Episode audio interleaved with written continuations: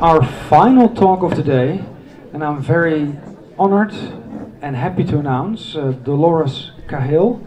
Uh, she's a, a, former professor, of course, you're a professor for life in that sense, um, and maybe she will have a few words about the enormous censorship, um, as does Rogier and many others.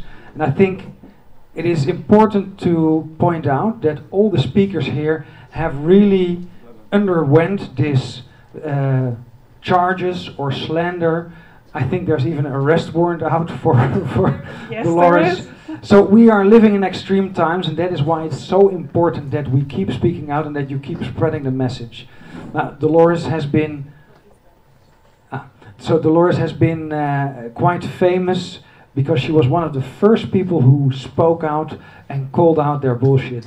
Um, she is specialized in immunology, uh, but recently she is really uh, gone into uh, legal matters, SFI, and I think that is the thing that happens to most of the people that speak out. You become uh, a generalist in that sense, or uh, a renaissance man, because you notice, and I think that was very apparent in the uh, video messages yesterday of uh, the lawyer and, and two microbiologists and, and, and medical uh, or doctors, that they all had sort of the same message. It is about your internal moral compass.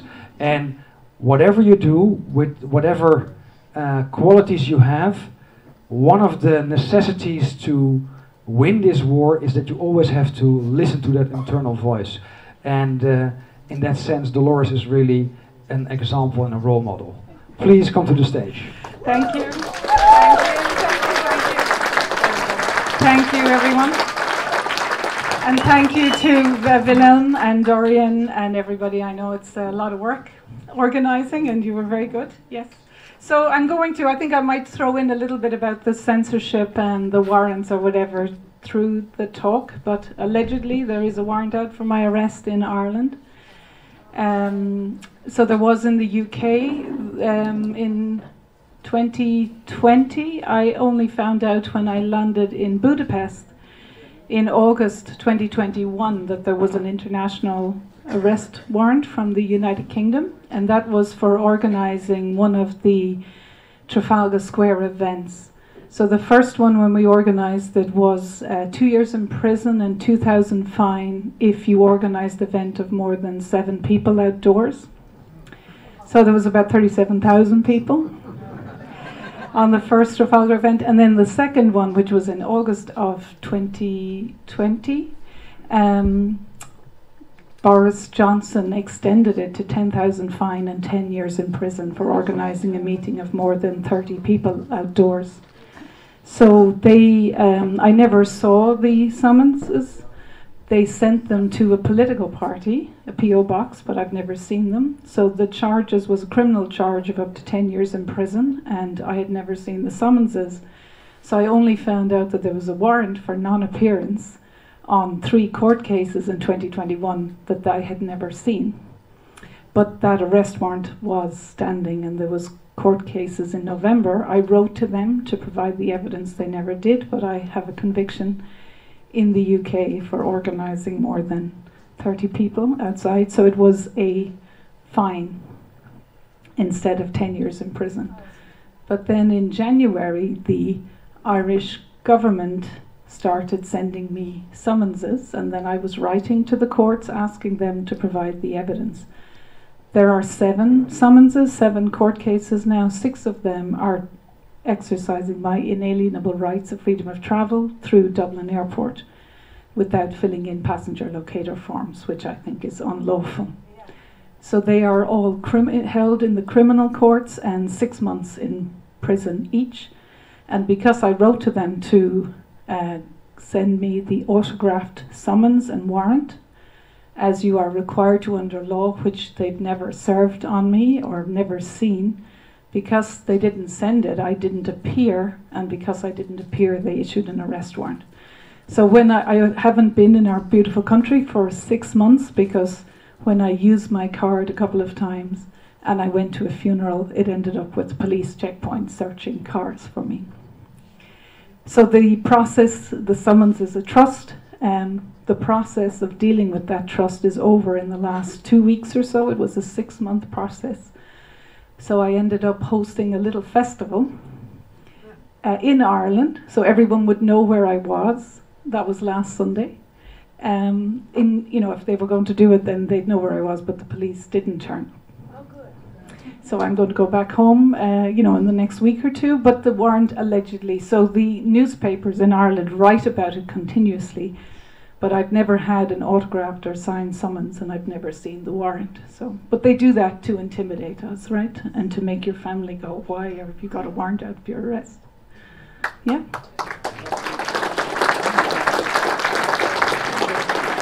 Okay, but of course, you know, we, we must be saying something right. Um, Oh, we must be doing something right. Okay. So now this is um, Wilhelm asked me to talk about antibodies. So part of the thing, I know you might have a vague idea that I'm an immunologist, and I suppose I have to be thankful for Wilhelm for giving me the opportunity um, to just talk about the things that I spent 25 years on, which I don't normally get a chance to do. But I think the reason why this may be important is that 25 years ago you can actually um, really study what is in the blood of people down to individual molecules. And so, as you'll see, I developed this high content protein array technology, and we use that to improve the diagnosis of diseases, including autoimmune diseases and cancer.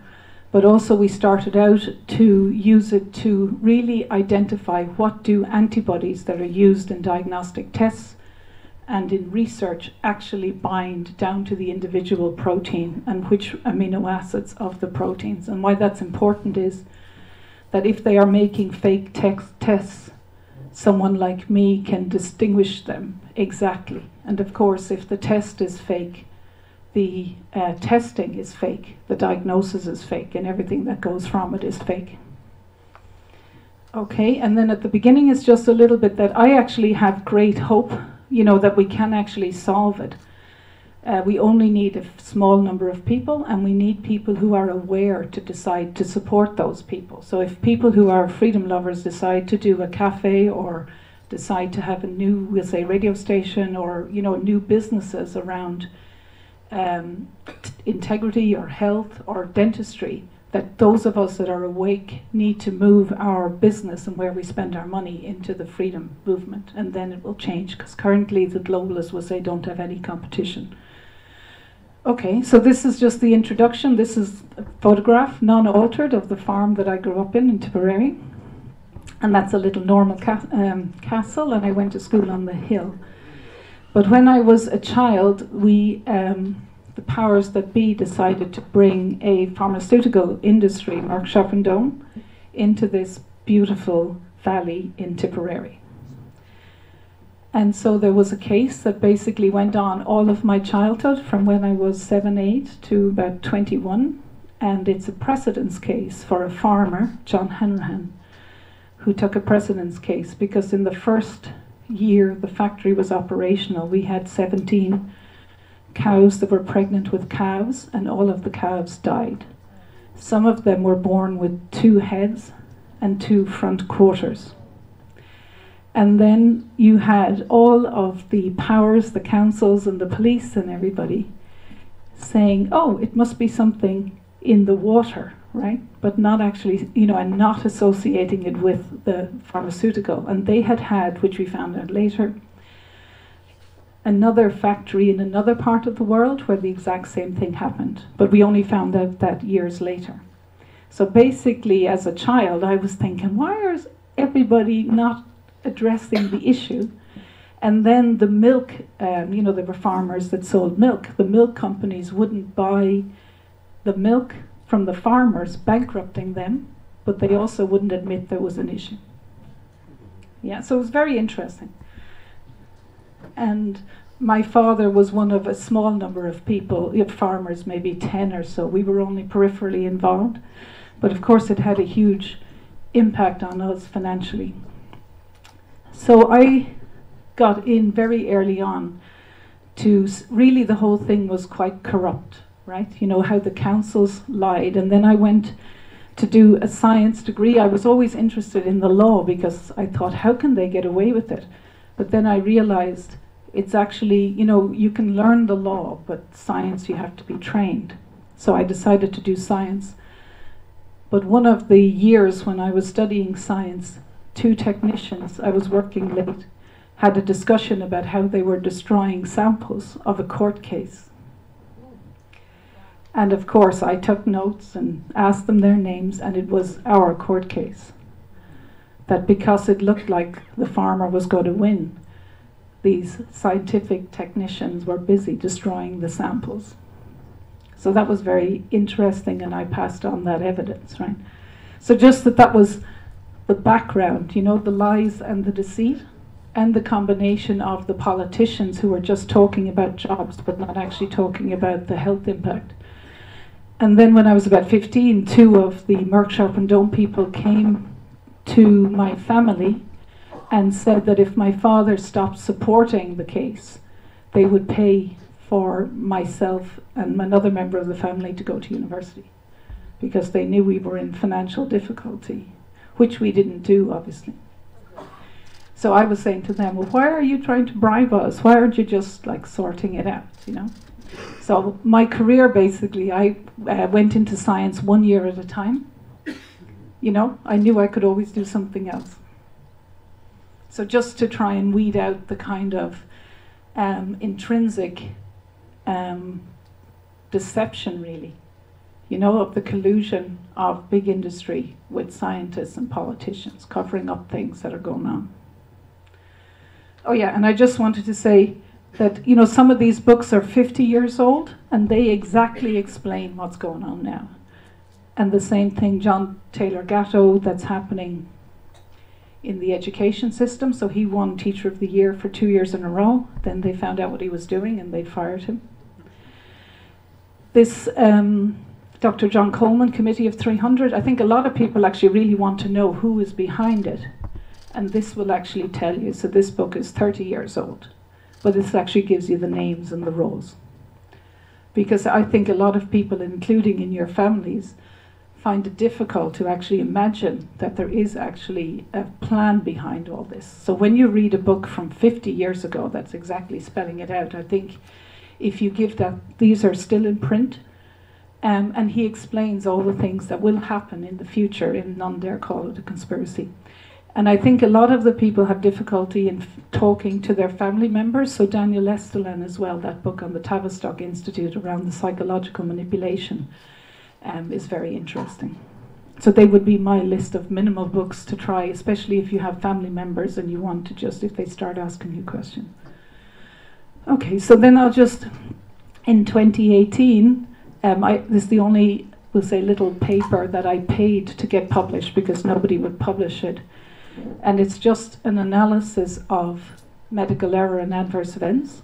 So in 2017, 2018, the biggest cause of death under 55 is interactions with the so called health industry, and one in 10 people were dying from interactions with the medical industry and treatment that were entirely preventable and entirely known. So the biggest killer under 55 right? So what happened in 2019 and 2020 is not new. And there is an area of science which I am expert in, which is around post marketing surveillance and designing clinical trials. They're called phase four clinical trials to study adverse events. Yeah.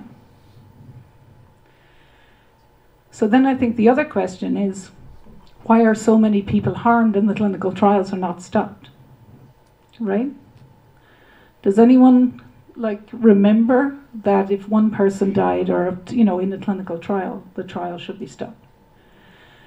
So now I couldn't get it, but this this is from a few months, but there are twenty six thousand deaths reported, and this is just um, in the United States. So that's the big question, isn't it? Does anyone ever think why aren't they stopped?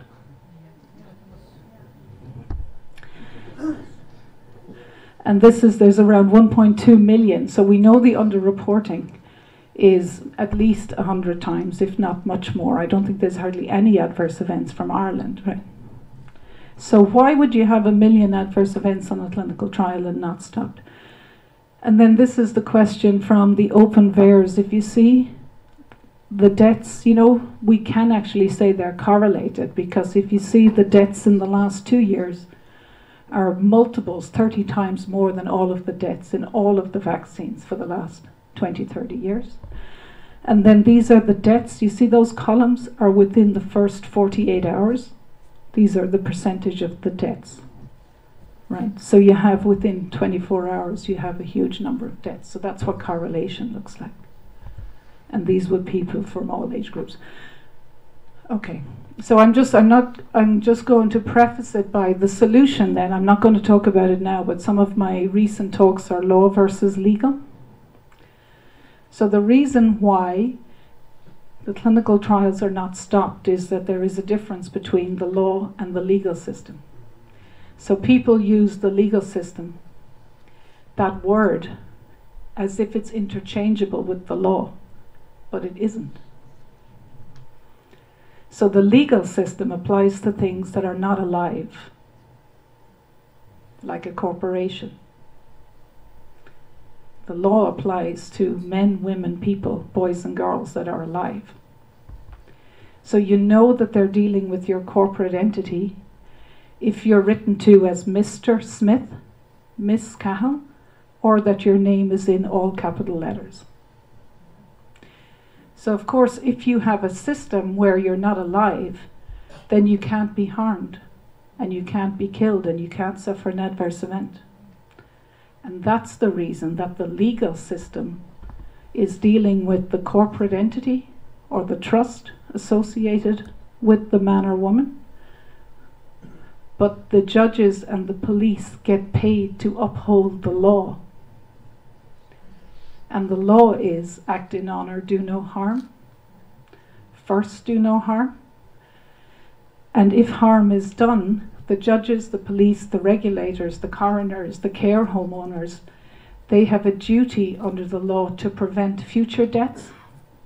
So they have a duty to report suspicious deaths and to investigate them, not just for that death, but to prevent future deaths. Because if you don't do that and you're paid as a judge or a coroner, you are as guilty as the person that did the intervention that killed people. And that's why they are censoring us, right?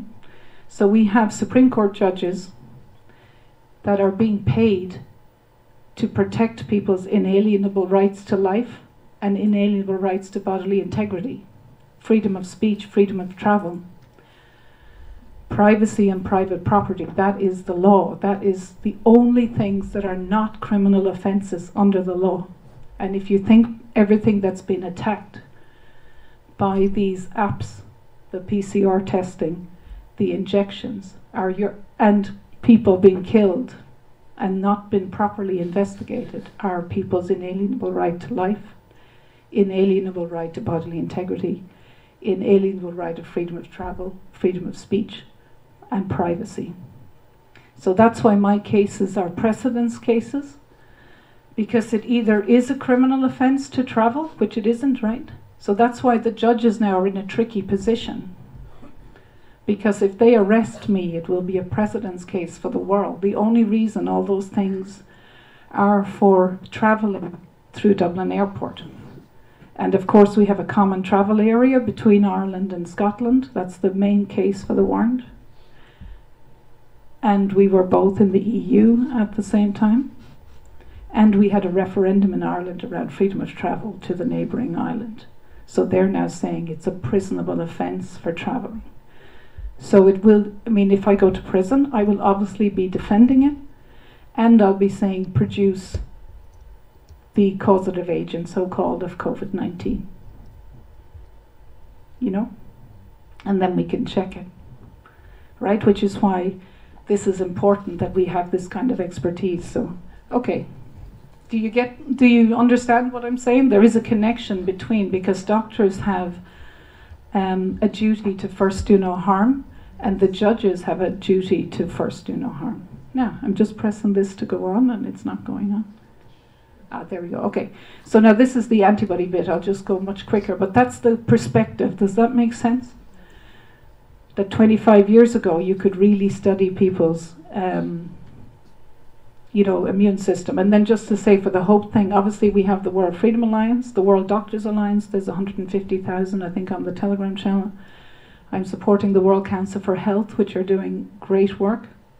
And then we have freedom travel alliance because there these pandemics as you'll hear tomorrow are going to be going on for decades to come right? This is not going away and the testing and tracking is not gone away. So one of the things that we have to do is, and then we set up the PCR sequencing consortium in 2020.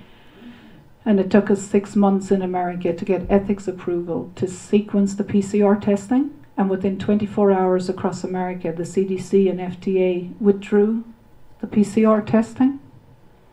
You know, and anything that was sold until December could be used. But the reason why you did that is I was involved in that as the consortium coordinator with uh, Jack Lyons Weiler, who's excellent, and Professor Shin Lee is a world leader. But if you know the law, once you do the sequencing, if the test is inaccurate, everybody is liable. So the manufacturer is liable for false manufacturing, the regulator is liable.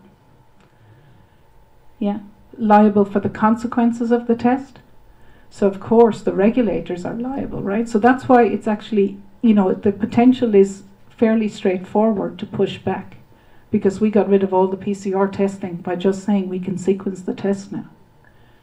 And then they all disappeared. Okay.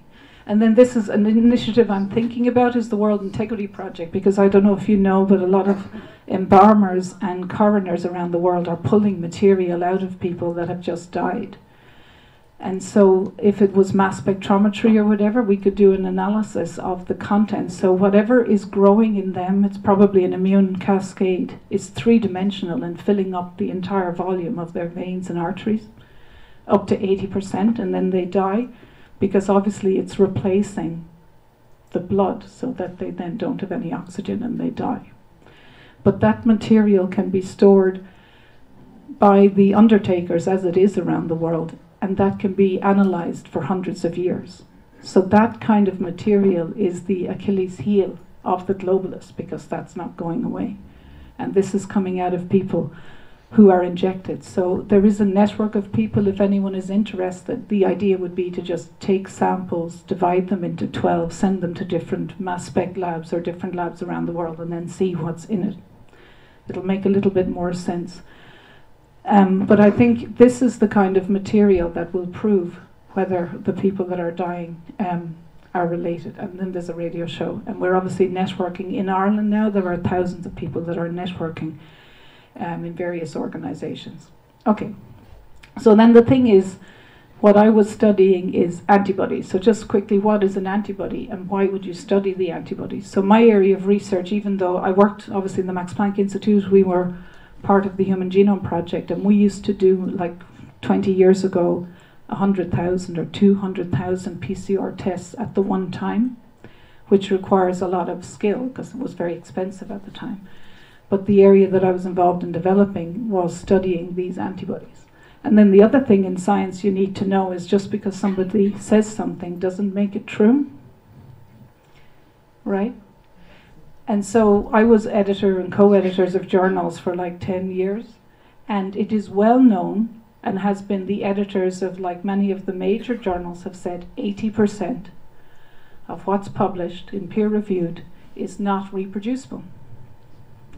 Now, this was known 25 years ago and 20 years ago, right?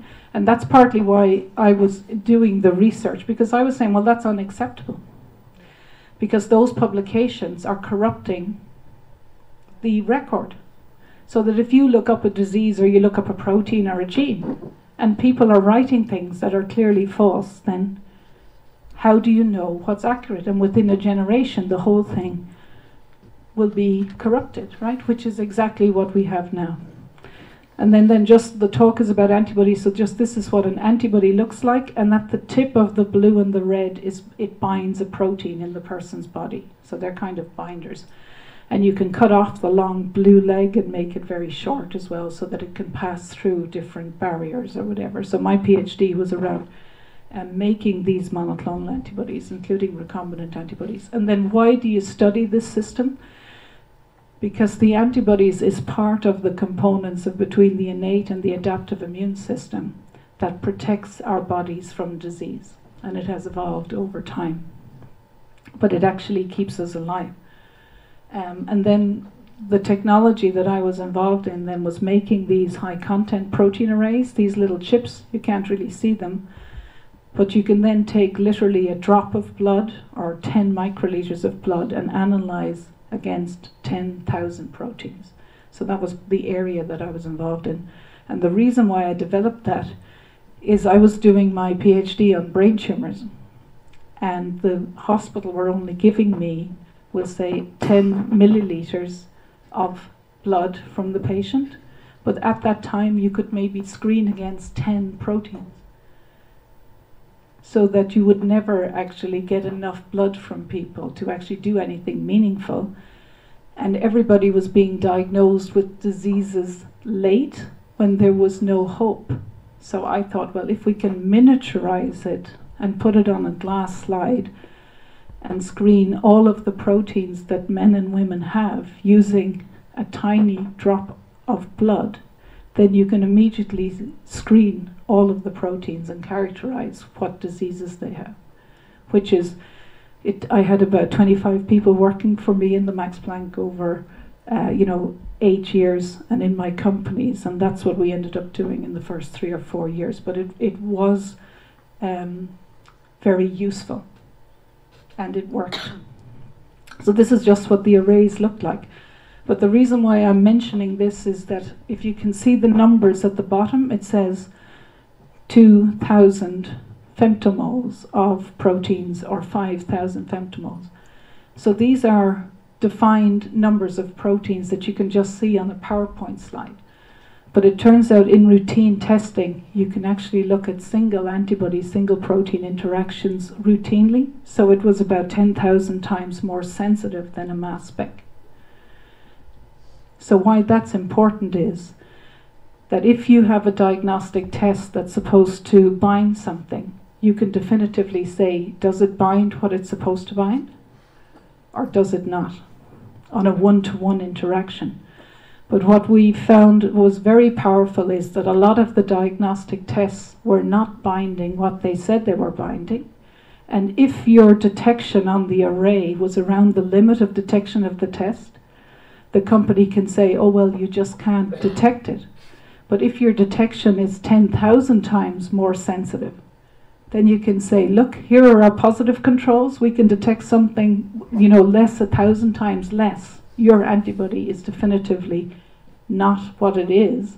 But the other thing that was very useful was that if we definitively said someone didn't have a disease, they didn't have cancer or they didn't have an autoimmune disease because we had a much, you know, we were detecting way beyond so that people would have confidence. So the array technology that we developed was used to improve the diagnosis of cancer, which was because a lot of the tests they couldn't be sure they would call them cancer and give them the treatment, but they maybe not had it. Yeah. So then what we did in the companies was um, we looked at about there's 88 autoimmune diseases and we looked at about 50 autoimmune diseases. But you could then compare symptoms in different diseases. So some diseases would have the same symptoms, but would have, would have different presentations of disease. But this little thing, so that's in the middle, de- deciphering the disease and the symptoms down to individual protein accuracy.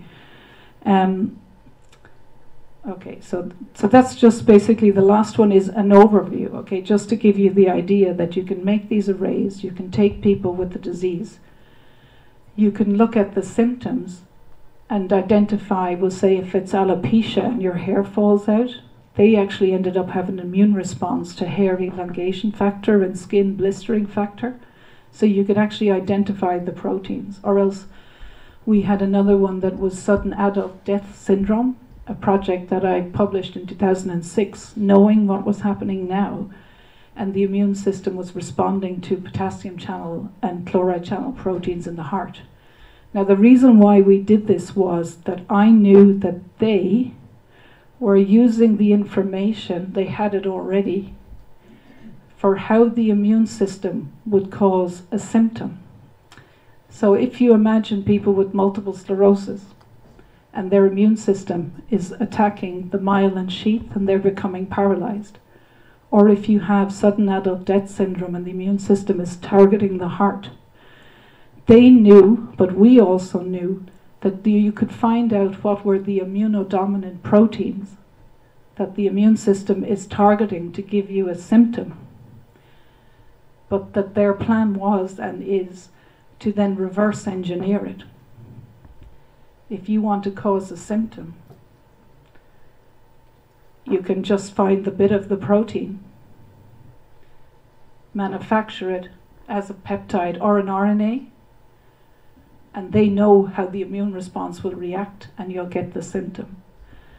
But what I was coming on early is that different people, depending on their health status, it takes longer for their, if you're healthier, for your immune system to break down that organ, for you to present with symptoms.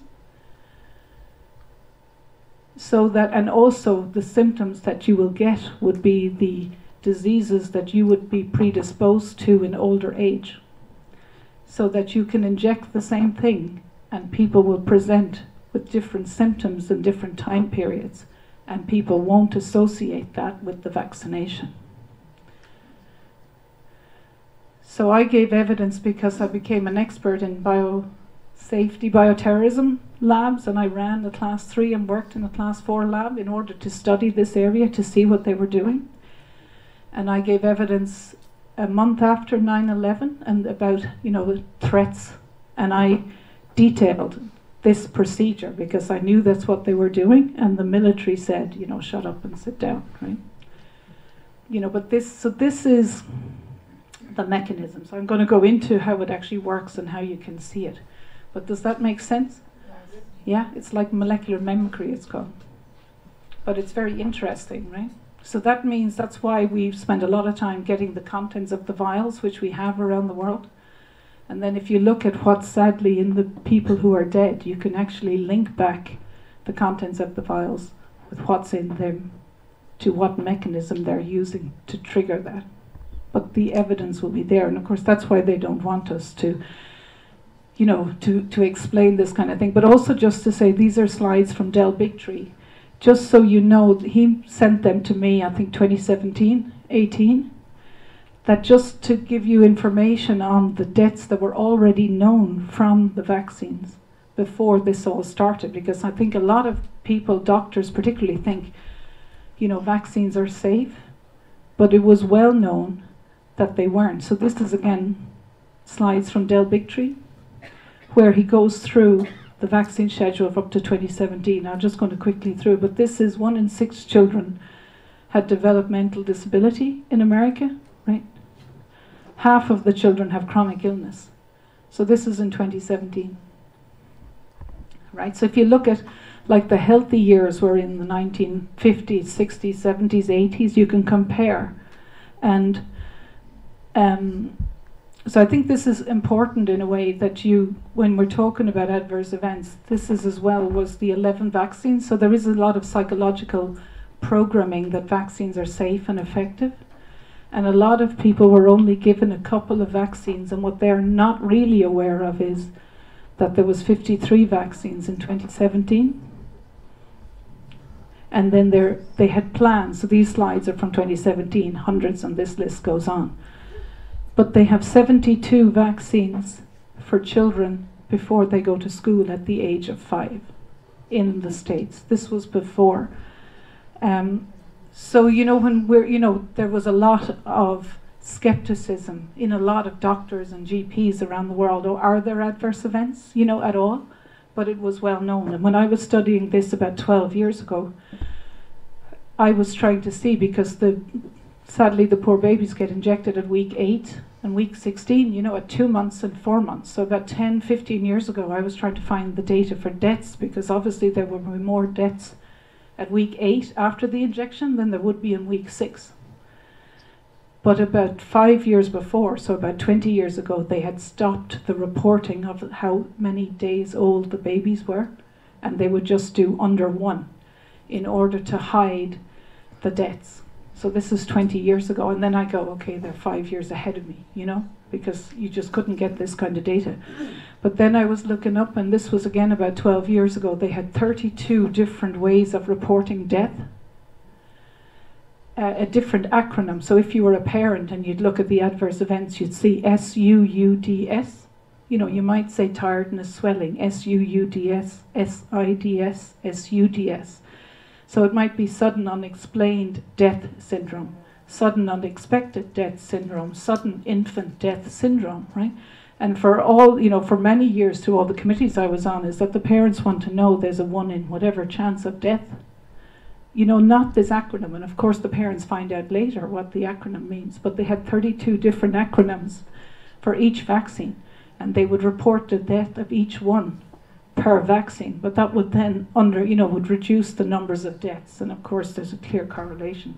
So I'm only putting this in context of the adverse events. It's not like this COVID vaccine and the death that it's causing. So one of the things, mercury is one of the top 10 most toxic agents on the planet. It's the most toxic non-radioactive substance.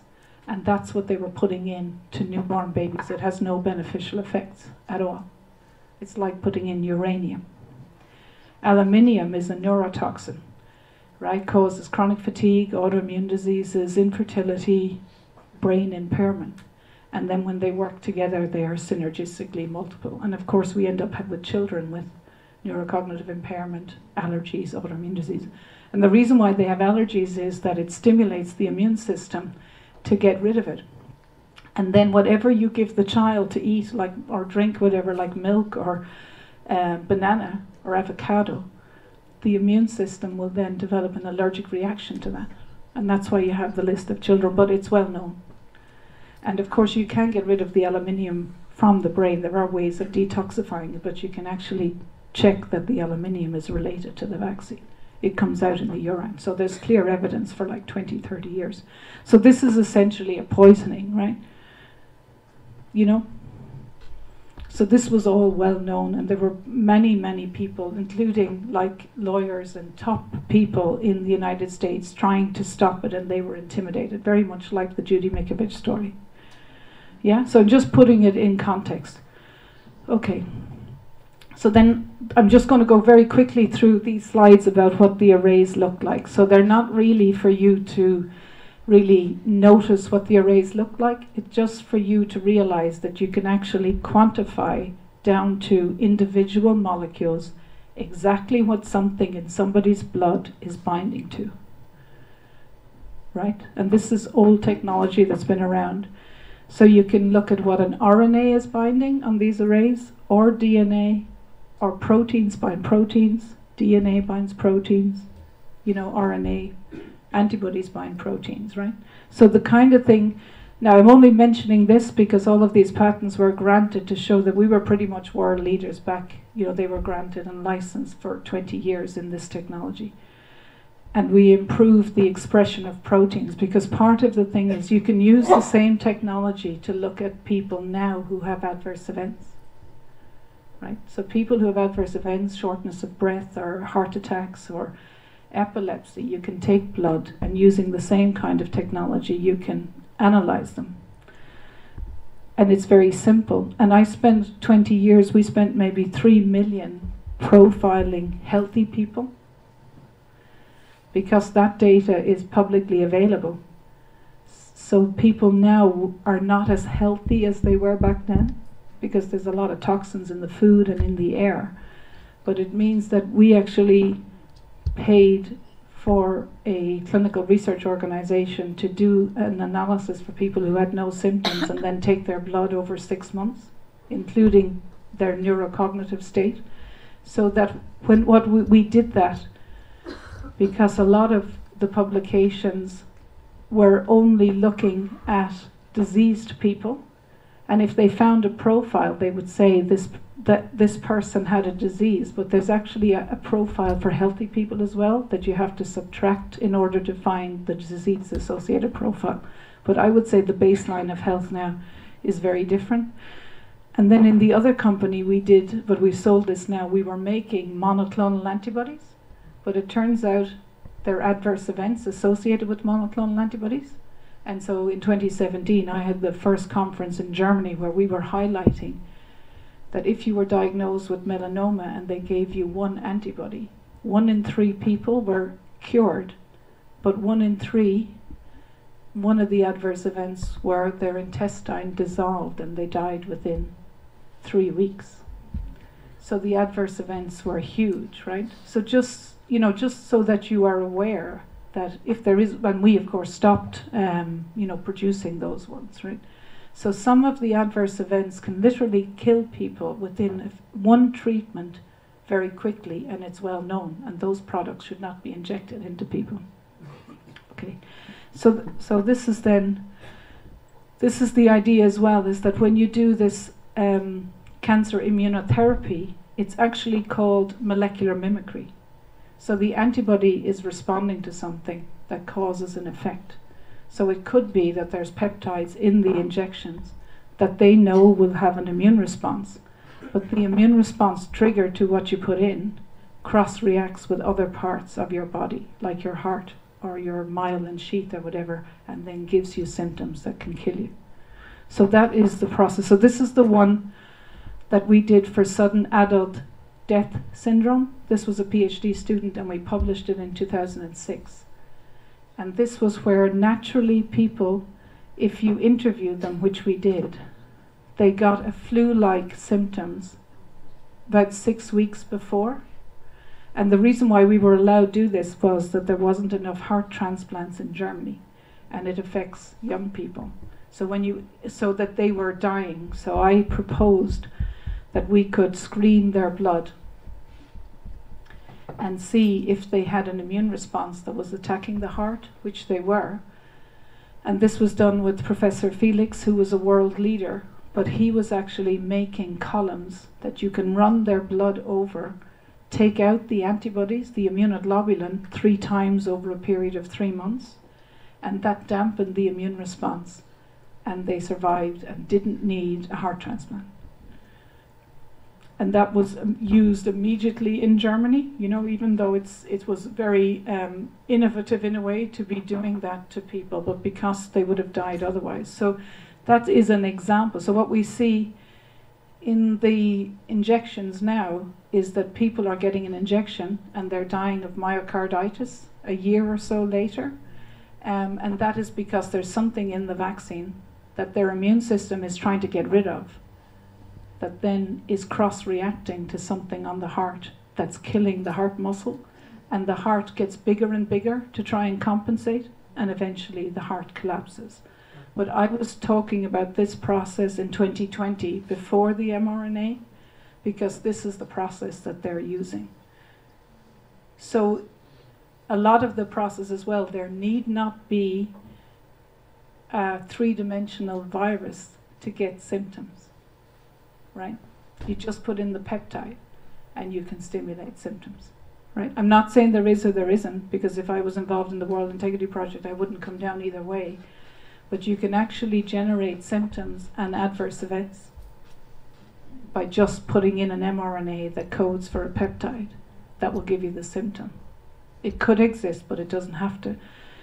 And the other thing is, you could actually, which I think they may be doing, I don't know, is pre program people for the next few pandemics. Because if the component of the RNA means that it doesn't get degraded at all, I know the study was initially done for a few weeks, but it looks like it may never degrade. You could make it that they would be PCR positive in the years to come for whatever the program thing is, as well as been affected by whatever the symptoms are that could be induced with combinations of injections. I know that sounds a bit unusual, but it could be what they're doing. Okay, so part of the thing as well, they're injecting nanomaterials that have a coating on them. And this area, the coating on the nanomaterials, this is areas like 20 years old, is called a corona. And also the lipids that they are injecting so it's known that when you inject nanomaterial, the proteins bind to the surface, but they expose epitopes on the body's protein, when they're binding to this like flat object. And that exposes epitopes that are not normally seen, and that the immune system will recognize those as foreign and mount an immune response to it. So that nanomaterial can be really dangerous. And some of the lipid particles that they're doing is generating very toxic responses. But this is from about whatever, yeah, seven years ago now. And this kind of response was um, well known. So just ha- what the arrays look like is just these robots, and then you you end up with say where the little antibodies are are in your blood, and then the little coloured ones are the different proteins. Yeah. So this is just what it looks like. So you can actually look at a one-to-one interaction, and then you wash it off. But I'll just show you, give you an example. Ah, the ones are not coming up. Oh, that's not good. Okay, so these, so that, that that one on the left was the arrays. I don't know why it's not coming up, but let me see if I can get you. A, so this is an example of an array, and then I'll finish then. So on the left-hand side, these are two and a half thousand proteins on a slide. So the screening volume for this is about 20 microliters. So to screen this, you would need 0.2 of a microliter, so less than a drop.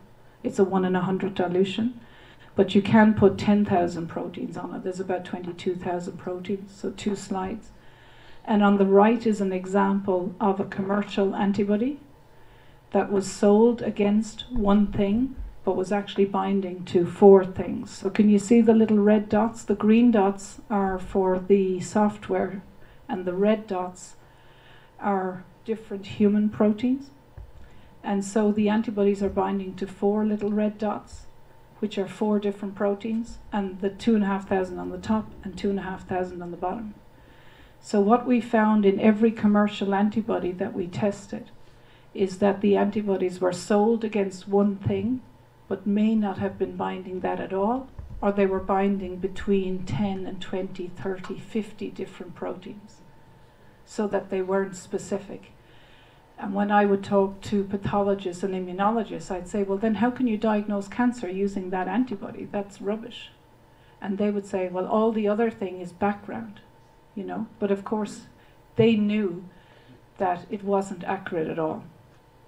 And this was 20, 30 years ago. So I just, this is then just, I'll just finish off with this is then what the, another example where you have an antibody, it's supposed to be binding one thing and it's binding three things, but you can actually find out exactly what the proteins they are binding and exactly the specificity of it, and then you can break it down um, into, we'll say, what material in the human body is the antibody binding, and then if they're using that, some of those tests were used to diagnose cancer, which were entirely inaccurate, and then those tests were taken off the market.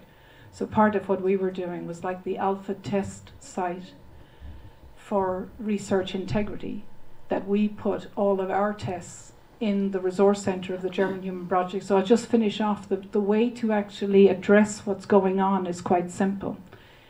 Is you just set up a resource center, a public institute on every continent and anyone who publishes anything, or the World Health Organization if they have a PCR test, that they just have to put the model or the virus or the test into an international repository, more or less straight away, and then everyone can access it and then check if it's accurate or not. And um, Hans Lehrer and the Max Planck Institute 30 years ago when the German government set up the resource center of the German Human Genome Project, and we put all of our clones and our antibodies, that did everybody in the Max Planck. And then if it was, you know, our promotions and the publications were open to scrutiny, because then if you went to a conference, someone can say, oh, I, I, you know, got your antibodies or I got your arrays from the center, and what you published is entirely inaccurate. You know, if that was the case, which it wasn't, so if we had, so the solution for this, for the next pandemic, is just for people to get together and informally. So the World Integrity Project would just be an informal thing that ten labs around the world would just say, well, if they've got a new test or if there is monkeypox or whatever, give us, you know, give us whatever it is. We'll put it into Australia or Germany or whatever, and we'll test it. And if it's not accurate, then whoever the government official is will have to hold the liability for developing a false test like the PCR sequencing test or whatever. So that would be a fairly straightforward solution that I would recommend. So I'll end it there and I'm happy to take questions. Yes, fantastic presentation, Professor Dolores Cahill. Thank you. Really combining the legal ramifications in addition to the science and medicine. So now I would like to open it up to our panel for questions and discussion. We are joined by Pierre Capel, Theo Shedders, and Roger Lewins. Pierre Capel, I will begin with you if you would like to make any comments, remarks, or have questions for Professor Cahill. Well, first of all, I'm highly impressed and I really admire you. Thank you.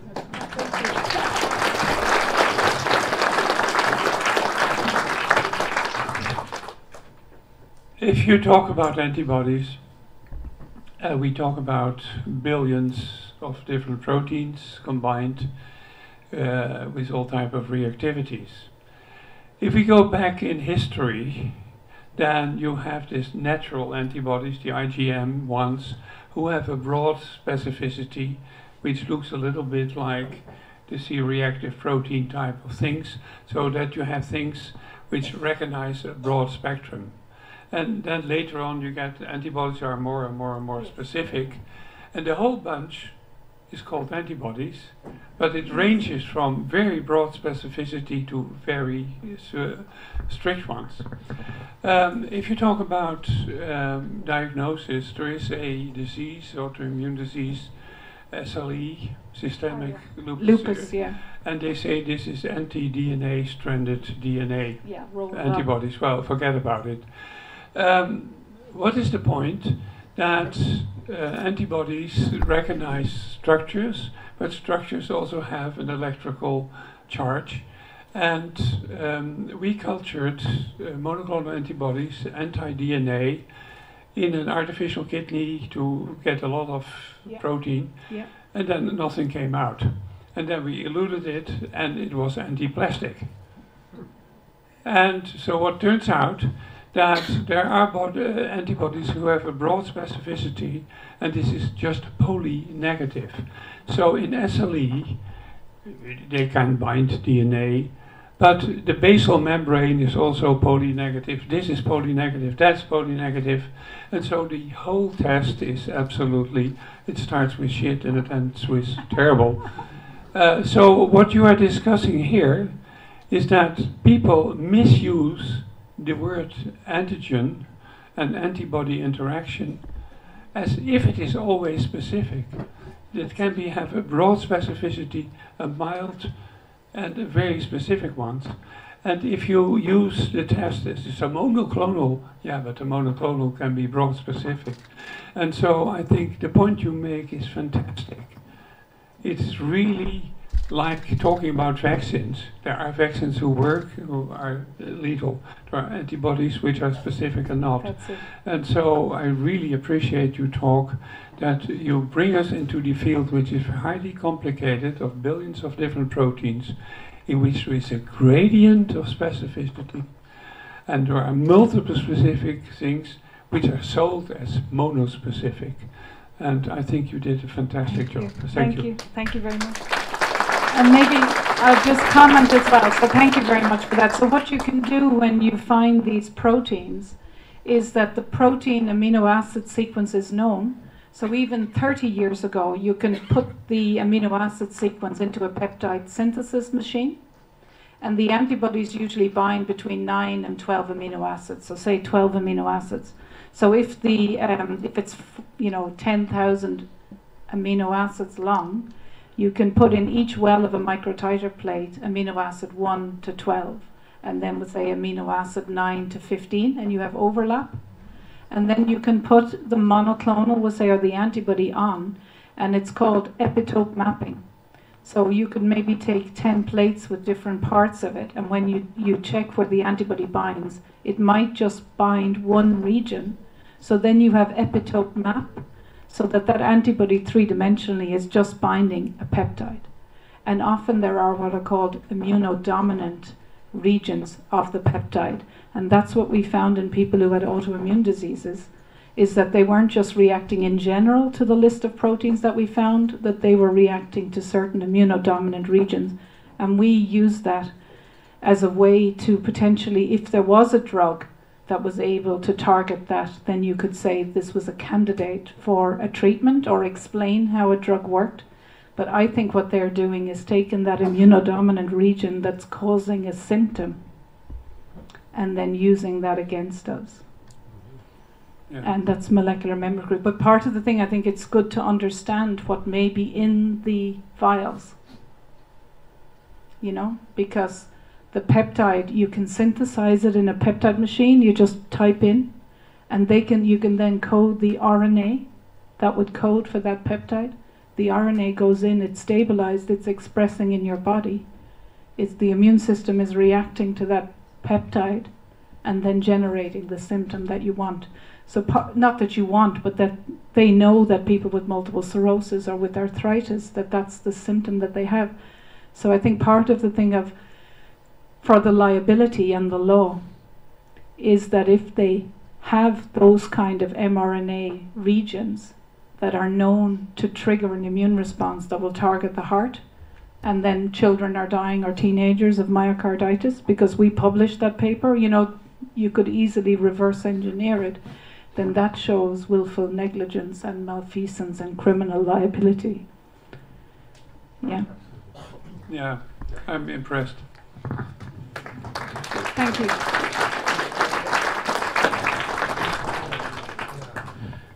I'm impressed as well. I mean, we. I paid them already. I just said yeah. but And we. they felt sorry because of the warrant. They thought, Yeah. No, I, no, thank you very much. Thank you. Thank you. Just uh, paid her bail. That's it. Yeah, yeah. thank you. Anyway, so we did a lot of epitope mapping in in our uh, vaccine research ag- against the Babesia parasite in um, in cattle, and actually uh, what we found is that we you, you find an epitope that the uh, the monoclonal reacts against, but that is not actually what happens in in reality, because in reality the monoclonal reacted against a conformational epitope. That was not the linear epitope, but it just happened to to be like that. So that makes the thing a little bit more complicated, and It we does. haven't talked about uh, glycosylation yet. So I think 70% of antibodies or so bind linear Yeah. and 30% bind. So the thing is, we were selling these high content protein arrays, right? That was the uh, product that made us survive.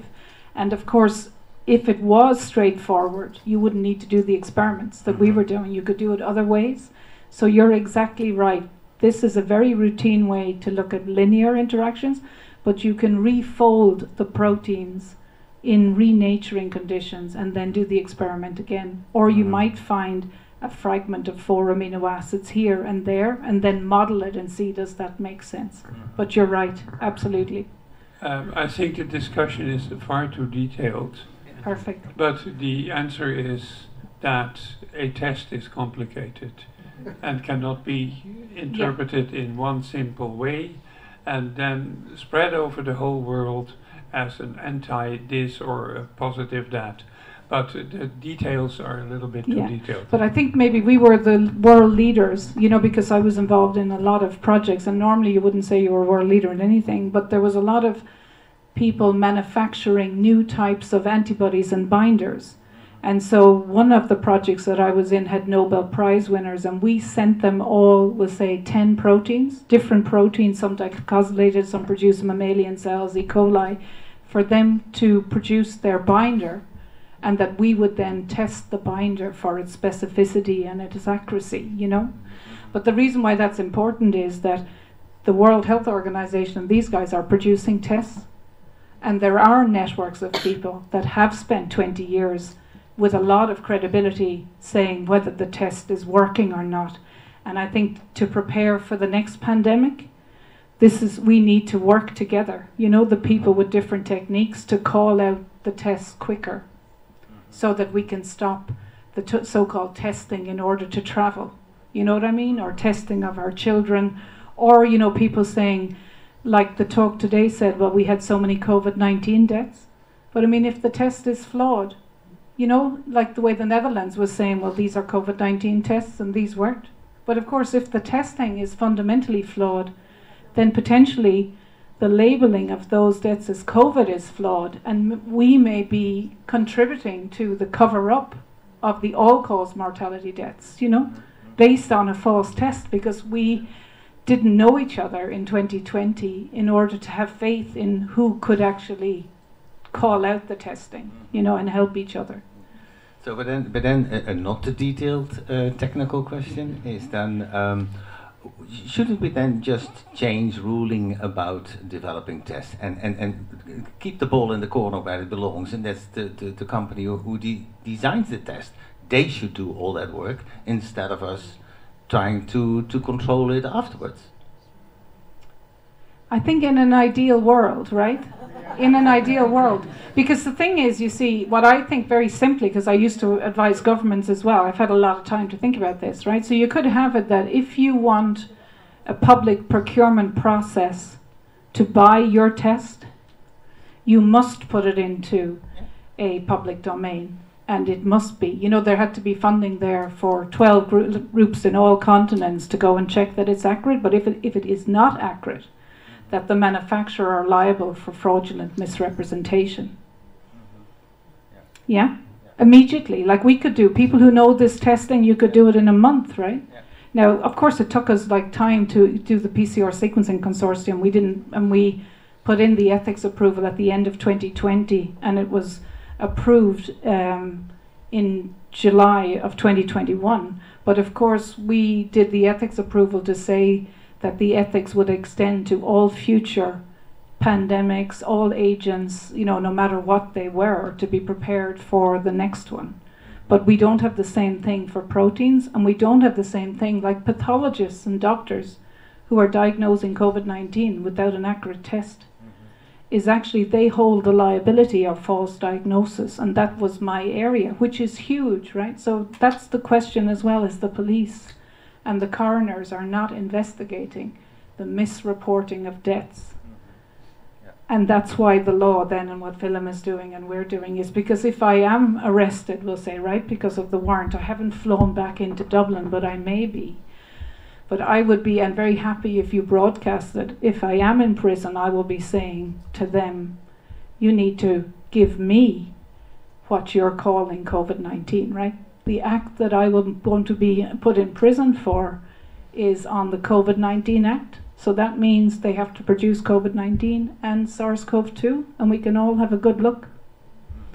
You know? Yeah?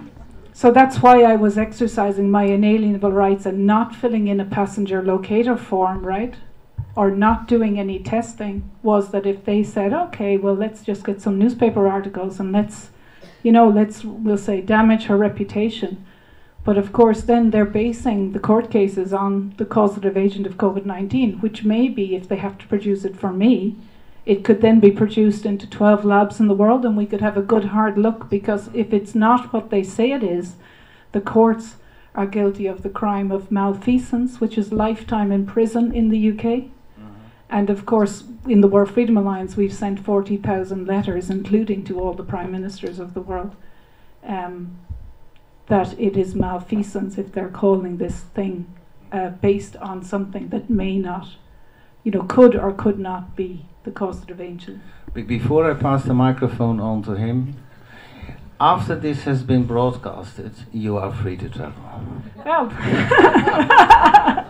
I do have an airline, right? Because part of the airline was, which we have done, is flown in.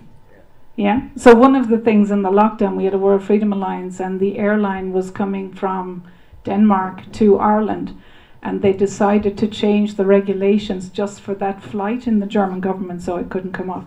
But of course, we have taken whistleblowers around the world. But you know, if there was another lockdown, I will be on one of those planes flying in. You know exercising our rights too. Because that's, I suppose if you read the 50 year plan or the plan for this century, the, it's Agenda 21 is the agenda for the 21st century. Right? It's not Agenda 2030, and there's another, whatever, 78 years of this, and this is only the beginning. Right? So that's why, you know, we have to actually set up a lot of, and, and the trust that we have between each other as well, you know, for people. So I, I do think it's actually quite easy to um, overturn. And the key to it is understanding the difference between the law that applies to men and women. The only thing that's not a criminal offence is freedom of travel under the law, freedom of speech, privacy, the right to life and bodily integrity. They are the only things that these guys, the judges, are being paid for to protect and the police. So what they're doing is criminal and unlawful and that kind of crime goes on for their whole lives. And it's that information. So when people say, Oh, how do you travel? I just go, You know what you're doing is criminal, and you are liable. And that's it. And they get afraid. The police get afraid really quickly. Just have to say, It's not a crime to travel. I don't have to fill in any information. And what you're doing is misrepresentation of the law. And they, they're afraid because they are liable. And the doctors are liable because they swear an oath to do no harm. And we know there are doctors that have injected, and like 18 year old boys have died within 15 minutes, and they're still injecting. You know? Because those pregnant women don't come back. You know? They don't come back because they injected and the babies died. 70% of the babies are dying. So the doctors that carry on injecting, uh, they're liable because under the law you either knew or you should have known that it caused harm. And that's why everybody was speaking out early on, because the should have known, the judges should know now, and they should be stopping this. And if they don't, they are as guilty as the doctor making money, or the coroner not doing their job, or the pathologist in the hospital not doing the proper testing. So it is actually easy.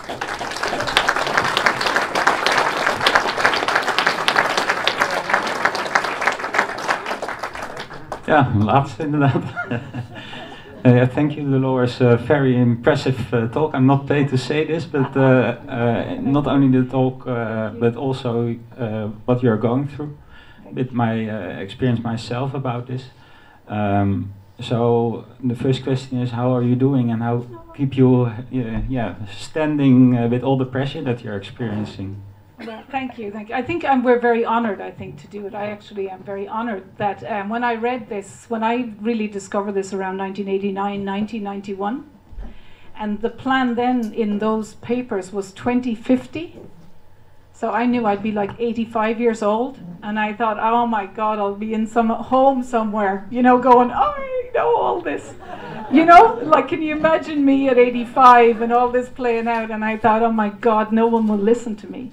So I think for me, you know, I, I um, when I saw the harm that happened on our um, valley, you know, the gaslighting or whatever, the lies of everybody, the councillors, the politicians, the banks that were trying to sell the farms of our neighbours because the poison had killed their cows and they couldn't pay, but then nobody was actually, you know, just it was, uh, and nobody would talk about it. So I joined Macra na Feirme, which is a farming organization, uh, and they used to have this annual tour of Merck Sharp and Dohme. And of course, they were paying the farmers, some of them, and contributing money to the local sports centres and buying people off. And of course, I would be then asking questions. And the same thing with Merck Sharp and Dohme, even though I was only 15, 16, they would look afraid. And when you see the look of fear, you think this is actually easier to do than you think. That one person, one, you know, in every nation like Wilhelm and all of you guys. And the other thing I think we need to say is, um, is if you were, can you imagine being a Supreme Court judge or a coroner, and you go to bed every night, and you know that somebody who has a, is beautiful, pregnant, or a lovely elderly person going to celebrate their birthday, that someone's going to come along and kill them, and you're not doing your job? that how must they be feeling now, right? You know, they, they must be frightened because, you know, it will never leave them. Their whole lives, you know, when they look at babies or they look at elderly people because this is a bit like the phase of World War II, you know? It will be over. In 10 years' time, people will look back. And that we need to communicate. It's the Supreme Court judges, you know, the members of parliament, the coroners, the medical councils. There are like uh, maybe in each nation 30 men and women that could stop it. And if they don't, their names will go down in history. And they should be not afraid for any violent thing, right? But afraid that they will be held accountable. And, you know, there will be people, women now, in 70 years' time, or, you know, if they live to be in their 90s, and on their deathbed, they would think, my baby would be alive now if that coroner had done their job. You know what I mean? It's, this is really significant what's going on, and part of the trauma for us is the people who are aware is that we have to watch it you know? And we have to see our families not really seeing it because of the psychological manipulation that's going on. And that is tough. But if things get a little tougher, I think everybody will realize it in a sad way. But I think the perpetrators really of this criminality, and it's cruel. It's actually cruel. I have like nurses that ring me where doctors are saying don't give them liquids to people who are completely healthy and then those people are locked in rooms, elderly people, and then banging, and then they stop banging. But the, you know, they are. It's actually how they are doing it in the care homes and the hospitals is really shocking.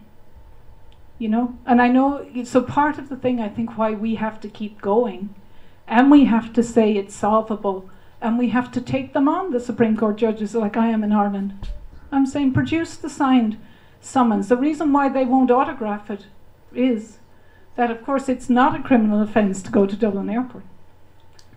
So, of course, if you're a Supreme Court judge, suddenly, if you were doing your job, you should publicly say the warrant has been revoked because it isn't a criminal offence.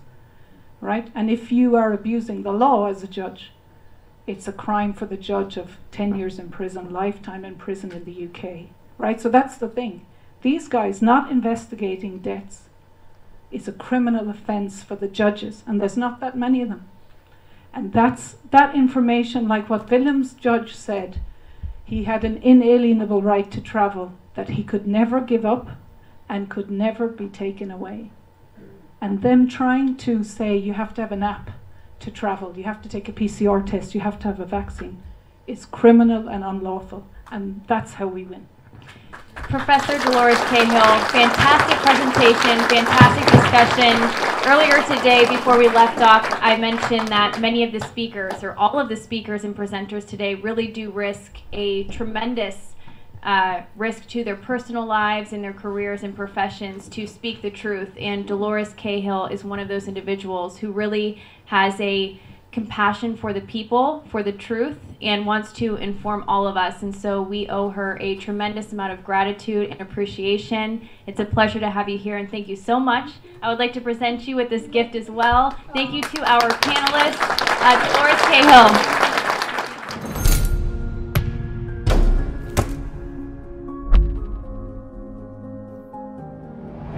Hello, my name is Tom Zwitser, and today we're presenting from the Science Summit in Amsterdam, uh, an uh, event with a lot of academic uh, uh authors, speakers, and lectures.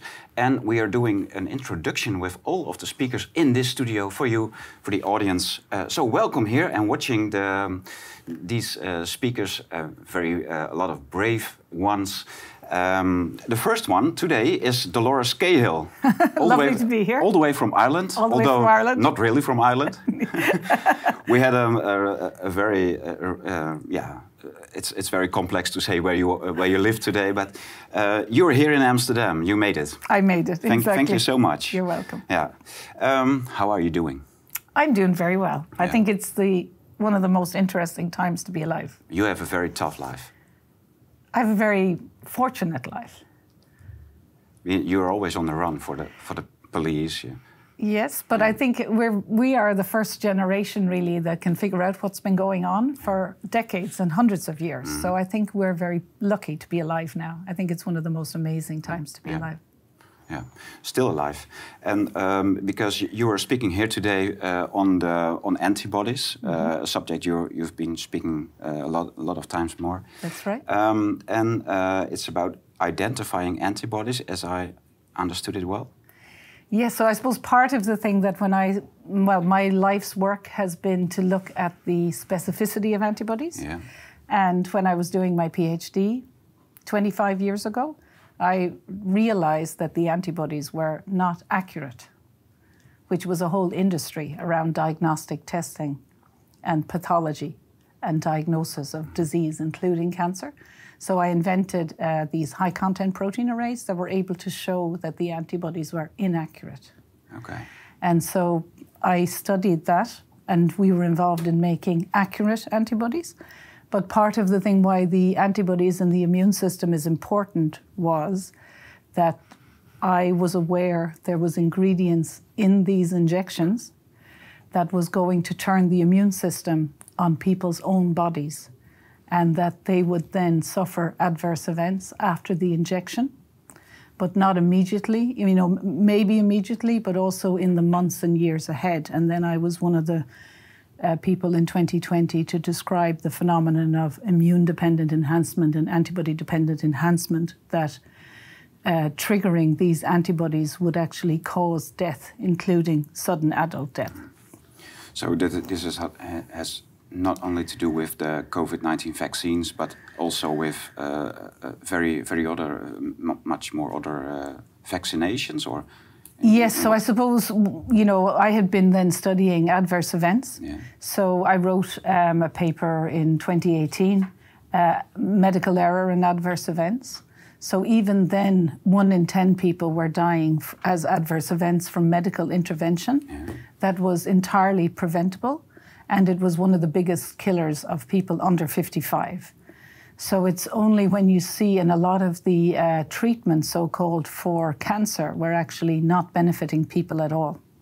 So this is a phenomenon where people interacting with the so called health system have worse outcomes and get sick and have adverse events and die. So once you, so I studied uh, adverse events and then I was aware, particularly, we'll say for babies and children, that babies were dying after these childhood vaccinations. Yeah. And it, you know, they had 32 different names for the deaths caused by, so they were actually hiding. Yeah. And that uh, babies and children who didn't get these vaccinations were healthier. So had 30, 35, you, how, how many?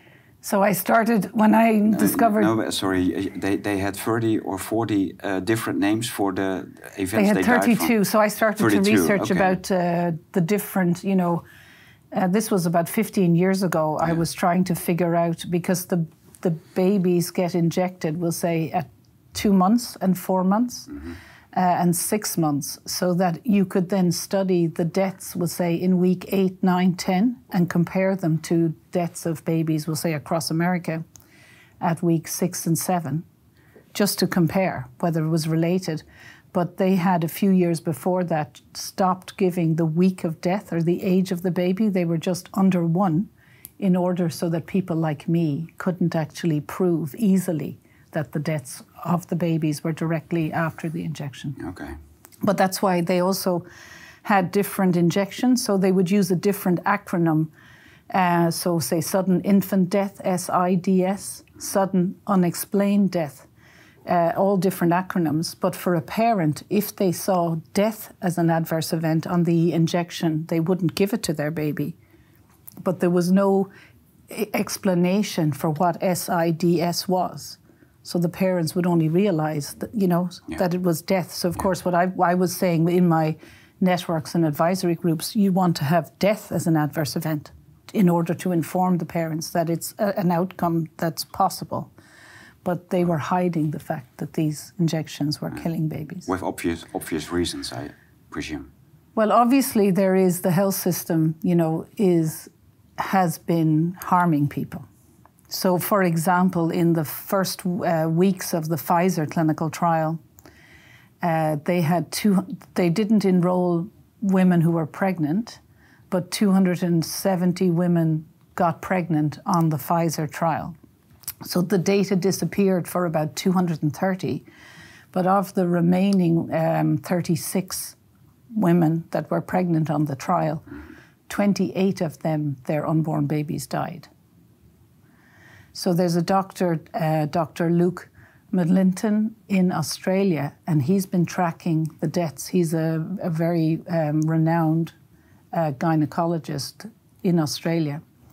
And over 70% of the women who were injected in the hospital he's working in in Australia, their unborn babies died as well. Over 70%. So, and he was actually fired two weeks ago for highlighting that. Really? Yeah. Yeah. This was in 2020. Yeah. yeah. And and these data come from the Pfizer papers earlier this year. Yes. Yeah. Yeah. Yeah. Yeah, in the Dutch media, they, uh, these these numbers are already uh, debunked as fake news and uh, wrong conclusions. And uh, but that's it is what it is. It's very uh, Yes, I mean when Dangerous. when they started injecting, uh, I was in Northern Ireland. This was in February of 2022 when they were injecting, and there was a lady there who worked in a large organisation, um, and she she had five of her friends who worked there, where all of them were pregnant, um, and four of them got the injection in February 2022, um, and all four of them lost their unborn babies. Four out of four. So this was within the first few weeks in February 2022. Wow. So that's, I mean, concrete evidence. yeah yeah. And pe- people are brutally lied to about these vaccines and uh, consequences for their Yes, and I suppose the bigger question then is, you know, normally on it, these are still clinical trials, but anyway, if a doctor injects and kills an unborn baby, th- if uh, society was working properly, the coroner should be investigating it, the you know the pathologist in the hospital and the police, and the doctor themselves and and, they the avoid it by saying that there are, there are other uh, causes of death. They are avoiding those. Well, I suppose the thing is for each of those. So, say if a pregnant woman is in a hospital in Amsterdam, they have a they are paid. You know, they are professionals, yeah. and the coroner is there to investigate. Uh-huh. So we know the number of dead babies are, you know, five times or ten times higher than normal. Yeah, wow. So it means in every hospital, they need to investigate those babies and do autopsies in order to prevent future deaths. So all of the people will say the doctor, the coroner, the police, the pathologists, and the judges, they are have a duty to prevent death, and the regulators. So there's only in each nation maybe a small number of people where the key responsibility lies. And that um, responsibility will be there for all their lives because, you know, those women are going to realize what happened in the years to come and their families. And then they will look back to the, the doctor that injected the pregnant woman and said, "You should have known that you would my ba- you killed essentially my baby." Yeah. So that's around that's criminal offence around um, contributory manslaughter or murder. Yeah. yeah, Yeah. which is the most serious crime. So that's the issue. I think we need to now. Not just talk about you know antibodies in the immune system. It is the- why are the police not doing their job? yeah, yeah, yeah. That's that's very important. Um, um, suppose those women are getting pregnant again within a year or two years. Does does does the same happen again? So we don't know. Okay. And also, it looks like um, in other injections, they were putting in things that would make uh, women infertile. So it was well known about 10 years ago now. There were many papers that in the tetanus injection, Yeah. In Kenya, for example. in Kenya, the obvious. bishops came out. Yes, Yeah, because yeah. they were what they were doing the in church Africa. find out that they were doing uh, those things in the vaccines. That's Yeah, right. yeah. But as well as that, they were actually using the military to just surround villages in Africa to just forcibly inject women between 14 and 45 with the tetanus injection. Yeah. Um, and then it turns out there was a component called human gonadotrophin hormone subunit B, um, which is released just when the egg is fertilized to prepare the womb. And if you inject that, they knew it would mean that the womb would not be ready for a fertilized egg and cause lifelong Yeah. infertility. Whoa. So that was well known. And in the HPV injection, the human papillomavirus in, uh, vaccination, that there was also elements in that that caused uh, the body to attack the ovaries, so that we know uh, that uh, girls who get the HPV vaccine at 12 often lose the ability to have uh, produce eggs 10 to 15 years later, which would also be so. When we did an analysis on the spike protein, it looks like that has homology to the lining of the womb and to Okay. the testes in men. So, which would be another component that the immune system would attack this spike protein, but that would also cross react to men, causing inflammation of the testes and infertility and women. So, what we um, is the lining of the ovaries to prevent the egg from implanting. So, what nobody knows is if those women will be able to maintain a pregnancy again. Yeah. You once uh, said that um, all people who who took the vaccine uh, will, of most of them, will be dead between three and five years. Is that Yes, so what I said was the mRNA, right? Yeah, there are okay. different Yeah. injections, Mhm. yeah? So the thing with this mRNA injection is that it seems to prime or force the body to try and get rid of this mRNA because it's foreign. So that's what your immune system has adapted. Yeah. And so when you inject something, you breach all the layers of the skin that the immune system normally would have and the body to respond.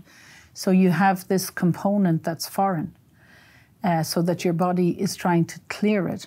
But it's actually in your body, and because they have a component of the RNA that means it's not broken down in the body, that could be there for years. Yeah. So then what you are is you're manufacturing a component, your immune system is trying to get rid of it. But in the process of getting rid of it, it attacks other organs where it is. So essentially, you have your immune system fighting your own body. it's a slow breakdown of the whole body? Yes, but um, so when I was spent my years looking at, uh, you know, there's around 88 different autoimmune diseases, but it seems to be different people will um, the either the mRNA or they will be predisposed to attacking particular organs.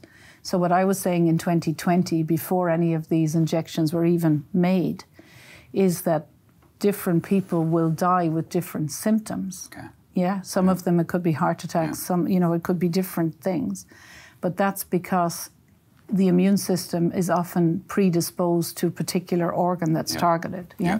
And they, and they will say again, oh, we have different, uh, none, none of these symptoms you die from is related to the vaccine. It's a, it's a cause on itself.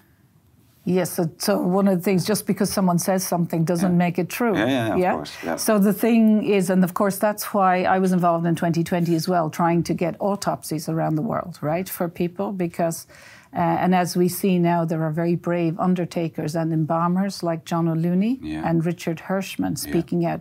So what they're, this is totally predictable, right? That what they see now in people, even young people, is that their veins and arteries are full of this material that's replacing about 80% of the volume of their arteries. And it looks like, uh, and it's, it has the consistency of uh, like pasta, but it's filling their whole bodies. And of course, that means then they don't have any space or volume for the blood to carry oxygen and they die. But it looks like that this has been triggered by it's only the vaccinated people. But even in 2020, I was saying that we needed to have a blood repository, a blood bank for people who are not injected. Yeah.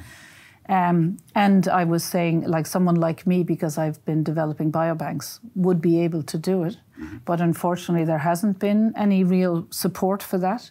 But it turns out now that people who have had blood transfusions are also dying if they're mixing the blood from With vaccinated, vaccinated people. yeah. people. Yeah, which is exactly the wrong thing to do. Yeah, yeah. Yeah.